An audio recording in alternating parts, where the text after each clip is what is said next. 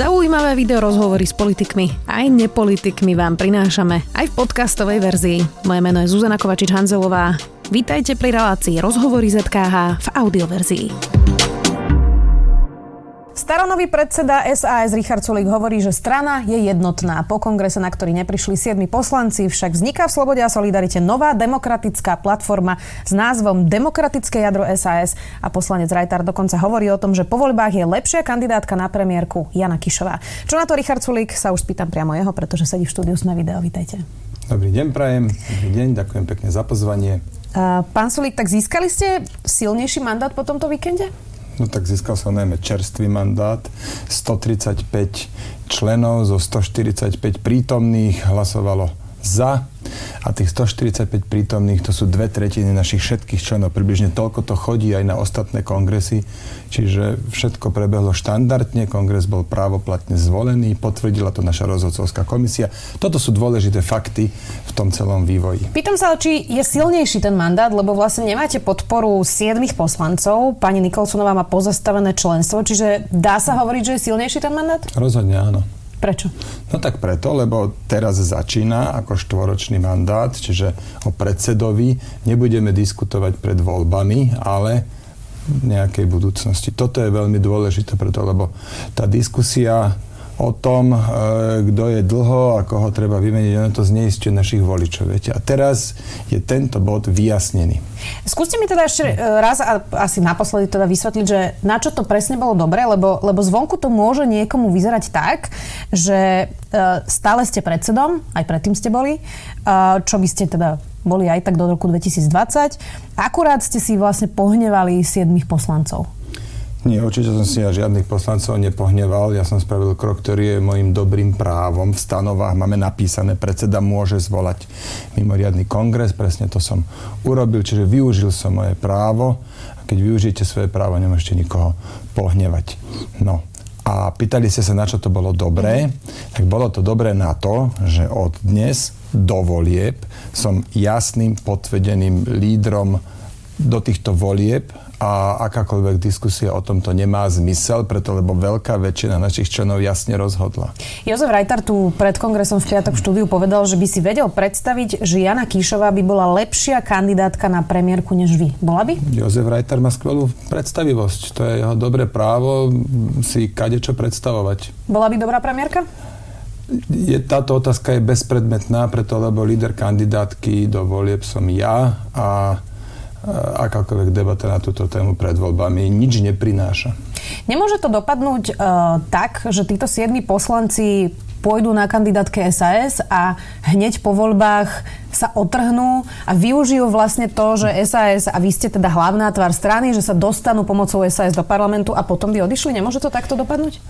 Všetko je možné v tomto svete a toto je otázka na nich, aké majú zámery, to sa musíte ich spýtať, ak vás to zaujíma ja vám toto neviem odpovedať. My sme to 10 rokov spoločne ťahali, stranu sme spoločne budovali. Ak niekto spraví takýto krok, e, bolo by to naozaj veľmi nepekné. Pýtam sa aj preto, či si to nechcete nejako poistiť, lebo ak by sa vám po voľbách stalo napríklad to, čo sa stalo strany, strane sieť, ktorá sa vlastne rozpadla pri koaličných rokovaniach, tak by to bol pre vás problém a mali by ste menšiu silu, keď by vám odišli poslanci. Čiže plánujete si to nejako poistiť alebo o tom diskutovať? Ako sa toto poistuje v slovenskom parlamentarizme? Povedzte, vy ste skúsená novinárka. Tak Vladimír Večer vraj mal v šufli šuflíku uh, odchodné listy svojich poslancov, to samozrejme nenavrhujem, ale teda no, tento tak riešil vidíte. takto. Jednoducho nejaká miera dôvery v politike musí byť a každý človek má nejakú svoju vlastnú integritu. No ja si pamätám, aj veľa voličov strany sieť to nevnímalo pozitívne, keď tá jedna skupinka tam čakala do volieb a hneď potom sa trhli pod vedením Miroslava Beblavého, ale to si musí každý človek, obzvlášť keď je poslanec, zodpovedať sám. E, nebúria sa u vás ľudia za tie roky možno až príliš často? Ako to vy vnímate? Lebo v minulosti odišla aj krídlo Jura Mišková, potom odišiel Jozef Mihál, teraz vyzerá, že aj Lucia Nikolsonová je na odchode. E, čím to podľa vás je?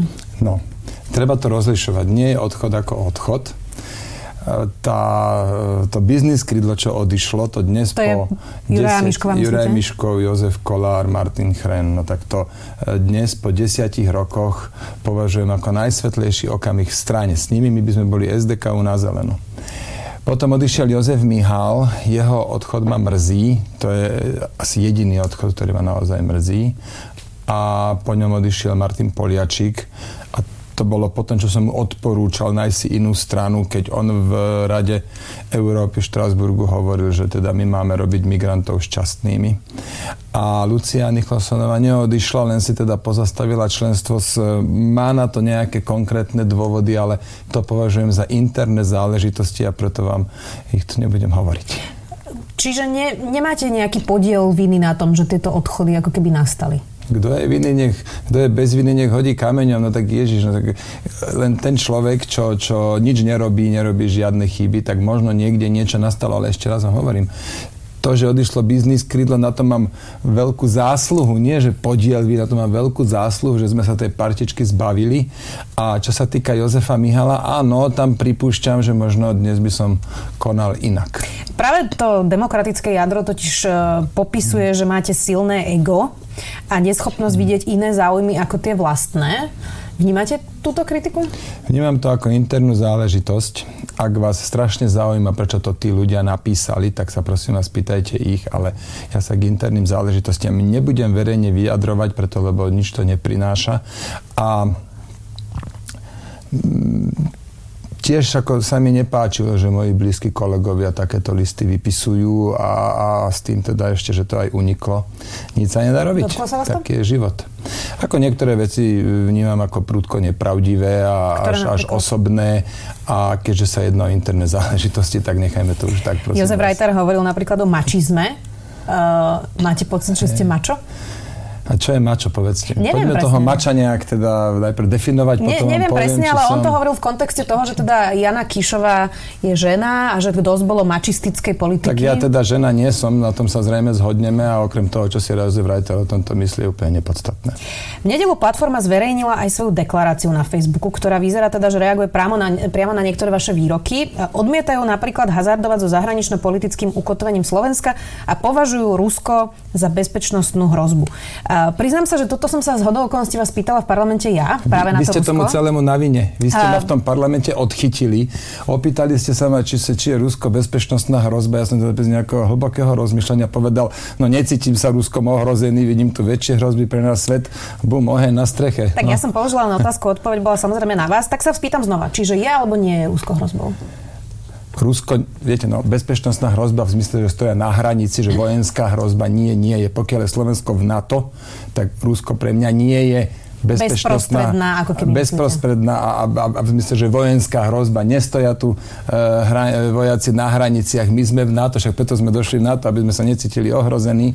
Tak e, takto treba vidieť aj tú odpoveď. Ja, ja tu ich celú deklaráciu plne podpisujem. Môžem sa ísť prihlásiť do tej platformy. Ešte sa stihli vyjadriť aj k sterilizáciám rómskych žien. To už je teda staršia e, téma, ale evidentne sa to pri Milanovi Mazurekovi teraz e, obnovilo. Píšu, že hlboko nesúhlasia s názorom, že bezplatné sterilizácie sterilizácie týkajúce sa žien z vylúčených komunít by mal štát platiť preto, že sú pre neho lacnejšie, ako keď sa bude musieť starať e, o ich deti. Štát nie je na to, aby podporoval vyhnutie segregovaného etnika, ale aby pomáhal pri jeho integrácii. Rovnako je pre nás nepriateľné dávať na misky vách peniaze a ľudský život. Zo strašného mačky. Čo vy na to? za tým zamyslieť jedna blbosť za druhou, prosím vás pekne. No tak nie je to úplne blbosť. No tak máme dnes sterilizácie dobrovoľné pre kohokoľvek a my navrhujeme, to máme v programe. Aj, aj oni to majú v programe, že teda ako, ako strana to máme všetci v programe, všetci súhlasili, že teda tie sterilizácie dnes sú dobrovoľné a pre tie ženy, ktoré teda majú nejaký vek a dostatočný počet detí, no tak zaplaťme im to zo zdravotnej poistenia. Uh, skôr asi narazili na ten váš um, výrok vtedy na Facebooku. Je to strašné nafúkovanie. Vyrába sa tu v rámci e, politickej hyperkorektnosti sa teraz tu nafúkujú problémy, pričom, pričom potom, viete, človek potom až má strach povedať nejaké riešenia. Ja si jednoducho myslím, že je správne, a nielen rómskym, aby to nebola pozitívna diskriminácia, ale všetkým ženám ponúknuť, že zdravotná poisťovňa im preplatí sterilizáciu, ak sa oni rozhodnú, ak bude informovaný súhlas, Rozumiem. ak majú dostatočný vek a ak majú dostatočný počet detí. A čo má byť na tomto zlé? Skôr vás? E, by som povedala, že veľmi tenká hranica medzi tým, že ako politici komunikujú o Romoch a kedy je to ešte teda, ako hovoríte... Uh, politicky korektné. Politicky korektné a kedy už je to teda uh, rasistické. Podľa vás ten uh, výrok, ktorý ste napísali na Facebooku, bol ešte v norme a ja ho teda ocitujem. Predpokladám, že každý súdny človek mi dá zapravdu, že niečo nie je v poriadku, ak zo 4550 obyvateľov Veľkej Lomnice je 2150 Rómov, teda menej než polovica a z 85 narodených detí za tento rok je 76 rómskych všetkých. To je taká kolektívna vina, ako keby. Ale prosím. Čo keby sa tam narodilo 76 Petrov Polákov a Irene Bihariových? Bol by to vtedy tiež pre vás problém?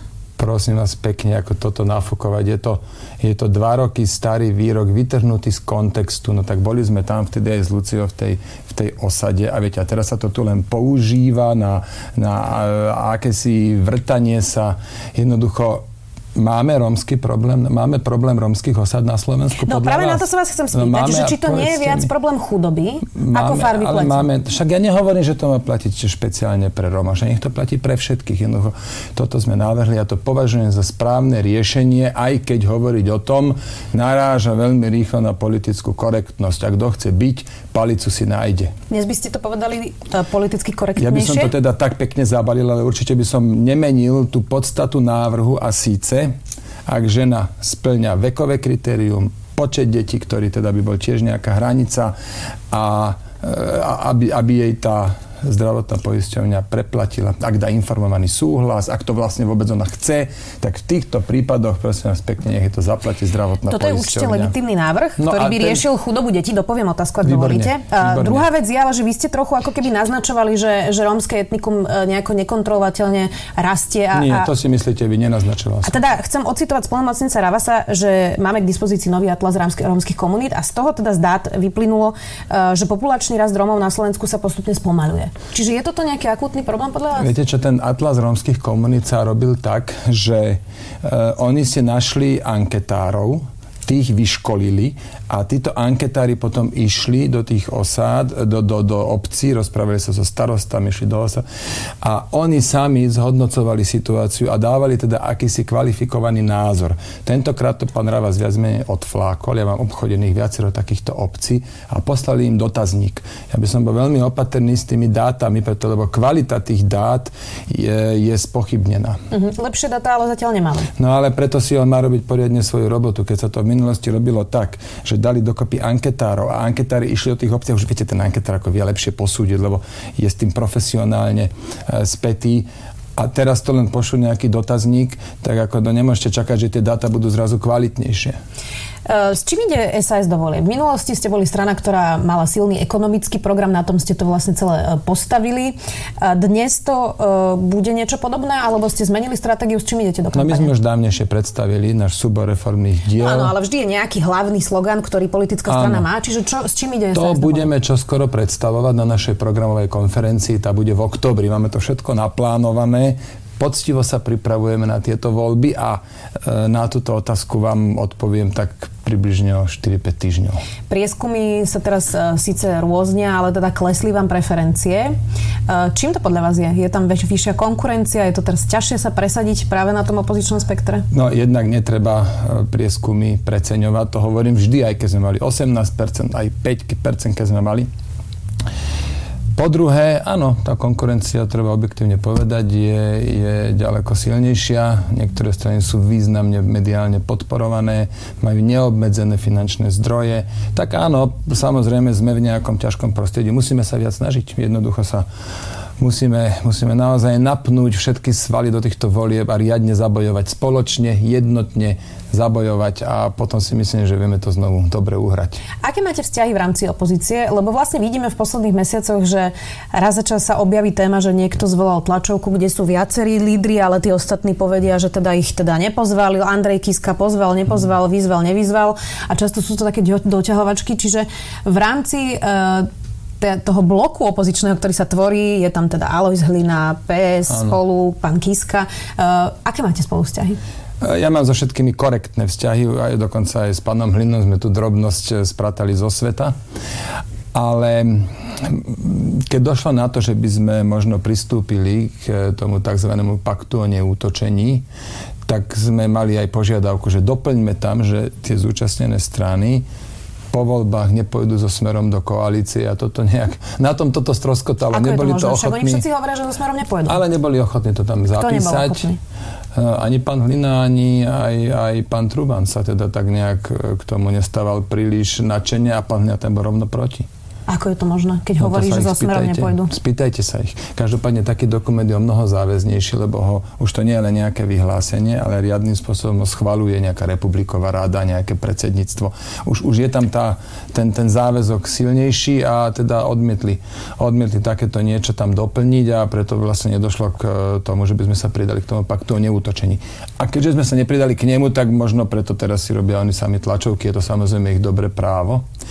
No a na jednej tlačovke, na ktorej Andrej Kiska hovoril, že, že ma teda pozýval, tak musím povedať, že to jednoducho nie je pravda. Uh, ktoré strany vy už dopredu vylúčujete na spoluprácu. Už tradične sa to pýtam všetkých, pretože je to mhm. dôležité, aby voliči vedeli, Veľmi, čo, s čím majú rátať. Všetci hovoria, že Smer a SNS a Kotlebovci nie. Platí to predpokladám aj pre SAS. Sú Pre... ešte nejaké ďalšie strany, s ktorými nepôjdete do koalície? správne, nie. Sú to tieto tri strany, takže predpokladáte správne. Nemá zmysel vylúčovať príliš veľa strán. Nemá ani zmysel povedať také, takéto kádrovanie, to je starý politik, to je nový, s tým si to neviem predstaviť a s tým takisto nie. Toto jednoducho e, je najmä známka o politickej nezrelosti. Čiže my sme vylúčili tieto tri strany. Volič má u nás, možno že ako jedinej strane naozaj definitívnu istotu, že, že my teda so smerom do koalície nepôjdeme, ani z SNS, ani s Kotlebom. Čo napríklad a môže taký Tomáš sa podľa Drucker? toho A môže sa podľa toho zariadiť. Uh-huh. Čo napríklad taký Tomáš Drucker? Vylúčili sme tri strany, to znamená... Ešte dokončím otázku, ak dovolíte. Aha, tak. Predstavme si hypoteticky, aj keď šanca je malá, že by k nemu prišiel uh-huh. Peter Pellegrini. To sú dvaja odídenci, ktorí boli súčasťou vlády Smeru. S nimi by ste si vedeli predstaviť spoluprácu? Viete čo, myslím si, že táto otázka je veľmi, veľmi predčasná a, a tým pádom úplne zbytočná. My sme sa k tejto veci jasne postavili tým, že sme vylúčili smer, či tam bude Fico, či tam bude Pellegrini, či tam bude kdokoľvek. Smer je pre nás jednoducho jedna zločinecká organizácia, ktorá vznikla tak, že e, Robert Fico zháňal peniaze vlastnou hlavou. Keby žijeme naozaj v právnom štáte, tá strana by bola dávno rozpustená. My sme teda poctivo vylúčili smer, to sme dodržali a, a takisto aj, aj SNS a Kotlebu a myslím si, že toto našim voličom bohate postačuje. Filozofovať o tom, že keď tam bude Fero a nie Palo, ale zoberú ešte Miša, Tomáša, hej, tak nepovažujem to teraz za, za prínosné. Skúsim sa vás to opýtať o pár mesiacov, keď uvidíme, ako to teda bude.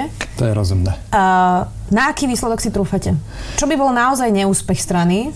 Ja Pod aké percento by ste boli sklonení? vyjadril, že chceme byť lepší, rovnaký alebo lepší, ako, boli, ako sme boli v posledných voľbách. Tam sme mali 12%, čiže, čiže e, úspech je 12 a viac percent. V prípade, že by sa ukázalo, že tie prieskumy, ktoré dnes sú, sú pravdivé a SAS by malo, ja neviem, 6-7%, e, vyvodili by ste voči sebe zodpovednosť? Vyvodím odišli by ste z postu predsedu? To nehovorím, hovorím, že vyvodím voči sebe zodpovednosť, zamyslím sa nad tým, budem páchať seba reflexiu a podľa toho sa potom, už keď napácham tej seba reflexii, tak potom sa rozhodnem, že čo vlastne urobím ale určite nebudem o tom filozofovať teraz. Ďakujem veľmi pekne, že ste prišli do Sme video. Uvidíme, ako to celé dopadne. Máme necelých 6 mesiacov dovolie. Dnes tu bol predseda SAS Richard Sulik. Ďakujem. Ja vám ďakujem za pozvanie. Prajem pekný deň. Počúvali ste podcastovú verziu relácie Rozhovory ZKH. Už tradične nás nájdete na streamovacích službách, vo vašich domácich asistentoch, na Sme.sk, v sekcii Sme video a samozrejme aj na našom YouTube kanáli Denníka Sme. Ďakujeme.